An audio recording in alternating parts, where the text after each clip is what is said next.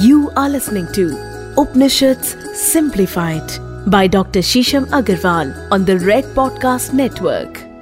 दोस्तों, अक्सर ये प्रश्न पूछा जाता है कि मेडिटेट कहाँ करना चाहिए, किस प्रकार से करना चाहिए, मेडिटेट करने के उत्तम पोजीशंस क्या है। तो आज हम मंडल ब्राह्मण उपनिषद से आपके समक्ष ये इम्पोर्टेंट इन्फॉर्मेशन लेके आए हैं। वो सारे जिज्ञासु श्रोतागण जो कि लगातार हमसे ये प्रश्न पूछ रहे हैं, आज उन सभी के प्रश्नों का हम उत्तर देंगे एक बहुत ही अभूतपूर्व उपनिषद से, मंडल ब्राह्मण उपनिषद। तो बिना विलंब के शुरू करते हैं हमारा आज का एपिसोड आपके फेवरेट पॉडकास्ट उपनिषद सिंप्लीफाइड से। मेरे साथ मैं हूँ डॉक्टर शीशम अग्रवाल। मैंने 7 डॉक्टरेट्स करी हैं। ईशा उपनिषद और मांडुक्य उपनिषद में मैंने डॉक्टरेट करी है।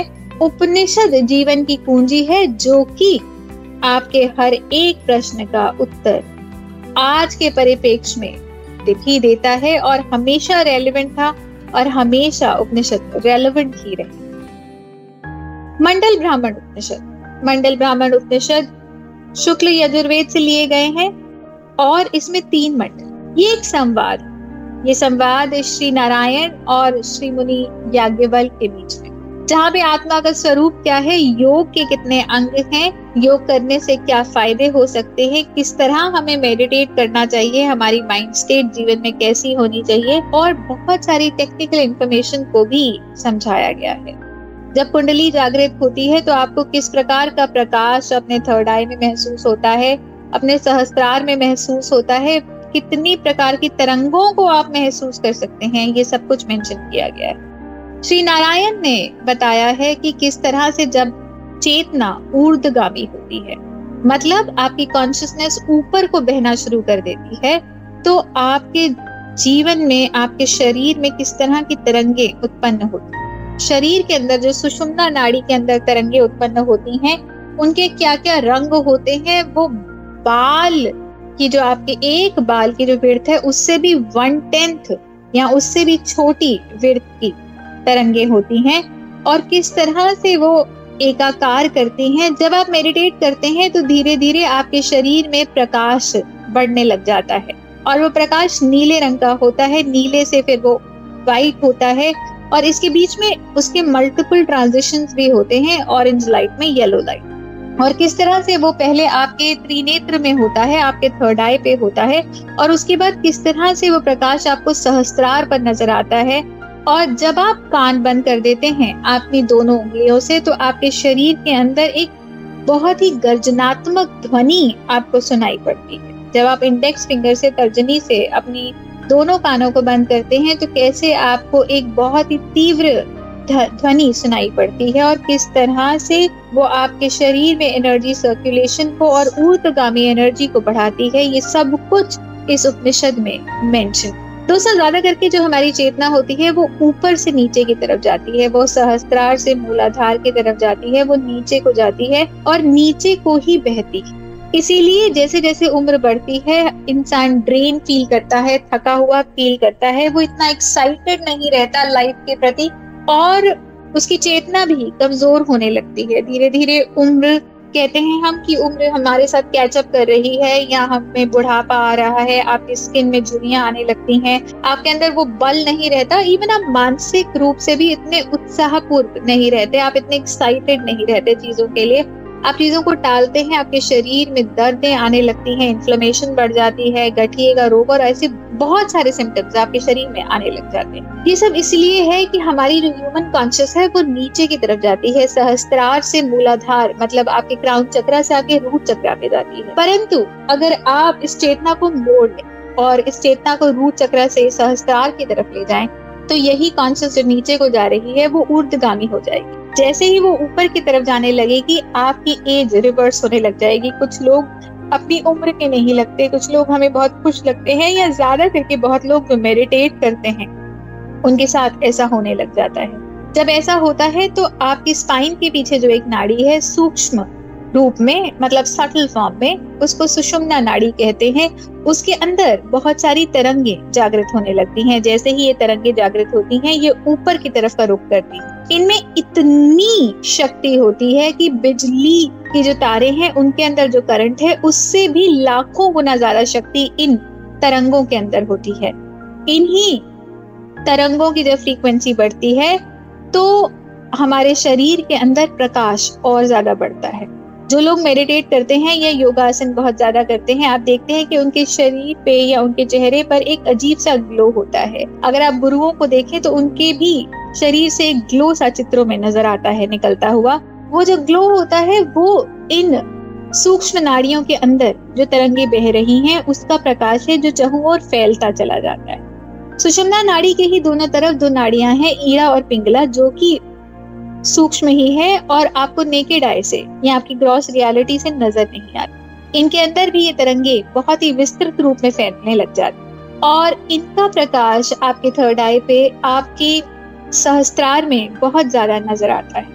तो हम किन पॉइंट्स पे मेडिटेट करें ताकि ये प्रकाश हमारे शरीर के अंदर बढ़ जाए, हमारी चेतना ऊर्ध्वगामी? तो दोस्तों पहला पॉइंट जो है वो है आपका त्रिनेत्र, आपकी भ्रिकुटी, मतलब आपके आईब्रोज के बीच में जो आपकी थर्ड आई है वहां पर हमारा पहला पॉइंट है। आप आंखें बंद कर लें, अपनी स्पाइन को स्ट्रेट रखें, अपनी रीढ़ की हड्डी को स्ट्रेट रखें, आप चौकड़ी मार के बैठें और अगर हो सके तो बॉडी आपकी स्ट्रेट होनी चाहिए, एक अलाइनमेंट में होनी चाहिए। या तो आप चौकड़ी मार के बैठें या फिर आप पद्मासन में भी बैठ सकते हैं। अगर पद्मासन ना कर पाए, चौकड़ी मार के ना बैठ पाए, तो फिर लातों को सीधा कर लें, पर ये कोशिश रखें कि आपकी स्पाइन स्ट्रेट हो। लेटना इसलिए नहीं चाहिए क्योंकि बहुत बार लेट कर जब हम मेडिटेट करते हैं तो हमें नींद आ जाती है, तो हमारा कंसंट्रेशन भंग हो जाता है। तो आप लेटे नहीं, आप बैठकर ही मेडिटेट करें। जब आप बैठकर मेडिटेट करेंगे तो आपकी चेतना ऊपर की तरफ जाना शुरू हो जाएगी और धीरे धीरे आप और ज्यादा चेतन हो जाएंगे और ज्यादा अवेयर हो जाएंगे, आपका ट्रांस बढ़ना शुरू हो जाएगा। जो दूसरा पॉइंट है वो है आपका सहस्त्रार चक्र, आपका क्राउन चक्र, जो कि आपके सिर से 2 से 3 इंच की दूरी पर होता है। एक तरह से ये कह लीजिए कि चक्र हवा में एग्जिस्ट करता है, पर इसका कनेक्शन आपके पाइनल ग्लैंड से होता है। जब एक बालक पैदा होता है तो न केवल उसका रूट चक्र एक्टिव होता है, उसका मूलाधार जो कि उसको ग्राउंड रियलिटी से, धरती से कनेक्ट करता है, अपितु उसका सहस्त्रार भी एक्टिव होता है जो कि उसको ब्रह्मांडीय शक्तियों से एक्टिवेट करता है। तो जब आप मेडिटेट करते हैं तो आपका सहस्त्रार खुलता है। सहस्त्रार का मतलब होता है एक लोटस, एक कमल जिसके सहस्त्र दल है, मतलब जिसमें 1000 पेटल्स हैं। तो जैसे जैसे आप इसमें मेडिटेट करते हैं ये सहस्त्र दलों वाला लोटस कमल खिलने लग जाता है, खुलने लग जाता है और आपको यहाँ पर भी एक प्रकाश, एक येलो या ऑरेंज कलर का प्रकाश महसूस होता है आंखें बंद करके जब आप मेडिटेट करें। जब आप एक लंबा गहरा श्वास लें तो अपना ध्यान इसमें से किसी भी केंद्र पर ले जाएं और फिर वहीं से एक लंबा गहरा श्वास छोड़ें। ये भी कहा जाता है कि जो श्वास है वो 16 मात्रा या फिर 25 मात्रा का होना चाहिए। अभी के लिए अगर मुझे आपको एक बोलचाल की भाषा में समझाना हो तो आप ये कर सकते हैं कि अपनी ब्रीदिंग आप पहले कुछ सेकंड्स के लिए सम रखें, मतलब आप अगर 5 सेकंड्स की ब्रीद इन करते हैं तो 5 सेकंड्स की ब्रीद आउट कर लीजिए, या 2:1 के रेशियो में आइडियली अनुपात होना चाहिए कि अगर आपका ब्रीद 5 सेकंड्स के लिए ब्रीद इन कर रहे हैं तो 10 सेकंड्स के लिए आप ब्रीद आउट करिए। तो 1:2 के रेशियो में आप इस चीज को फॉलो करिए।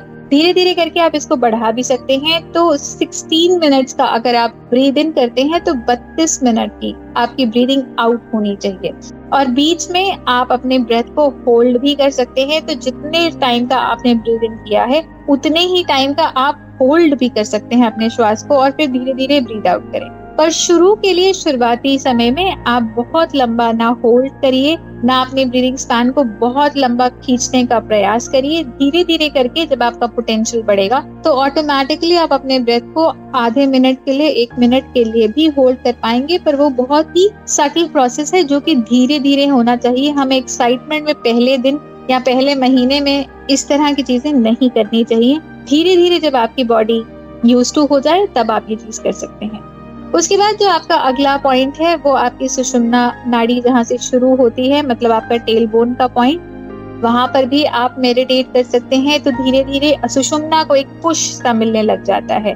आप अपनी किसी भी इंद्रियों पर मेडिटेट कर सकते हैं, मतलब आंखों पर मेडिटेट कर सकते हैं, नाक के पॉइंट पे मेडिटेट कर सकते हैं, जीवा का जो बिल्कुल स्टार्टिंग है, जो एपिक्स है, आप उस पर मेडिटेट कर सकते हैं, कानों के दोनों पॉइंट्स पर मेडिटेट कर सकते हैं, या जो बैक ऑफ द नेक है जहाँ पे आपका नेक और आपका हेड मिल रहा है वहां पर जो एक गड्ढा है वहां पर आप मेडिटेट कर सकते हैं, जहाँ मेडुला ऑब्लिगाटा आपका ग्लैंड भी होता है। तो आप ऐसे किसी भी हाईली सेंसिटाइज्ड पॉइंट पर जब मेडिटेट करते हैं तो आपकी चेतना बहुत जल्दी जागृत होती है, क्योंकि वहां पर डेंसिटी नहीं, वहां पर जो आपकी ग्रॉस रियलिटी है वो इतनी डेंस नहीं होती। जब आप इनमें से किसी भी पॉइंट पर मेडिटेट करते हैं तो आपकी चेतना के अंदर जो एक्टिविटी होती है वो जल्दी होती है, आपकी बॉडी एनर्जी जल्दी सक्रिय होती है और आपके शरीर की जो तरंगे हैं वो जल्दी मल्टीप्लाई होती हैं और धीरे धीरे यहाँ पर प्रकाश जल्दी एक्टिवेट होता है। ये प्रकाश एक तरह का मोटिवेटर भी है, क्योंकि धीरे धीरे जब आप मेडिटेट करेंगे और आपको ये प्रकाश दिखने लगेगा तो ये प्रकाश आपकी अटेंशन और ज्यादा खींचेगा, फिर आप इस प्रकाश में खोने लगेंगे और ज्यादा मोटिवेटेड होंगे मेडिटेट करने के। और धीरे धीरे आप ये पाएंगे कि आपको प्रयास नहीं करना पड़ रहा मेडिटेशन करने का, अपितु ये मेडिटेशन अपने आप स्वतः ही नेचुरली ऑर्गेनिकली आपके अंदर होने लग जाएगी। फिर एक समय ऐसा आता है जब आपको एक जगह बैठकर भी मेडिटेट नहीं करना पड़ेगा, आप जहाँ पर हैं जीवन में जैसे हैं आपका स्वरूप ही मेडिटेटिव हो जाएगा। आप इस जगत में होंगे परंतु इस जगत में नहीं भी।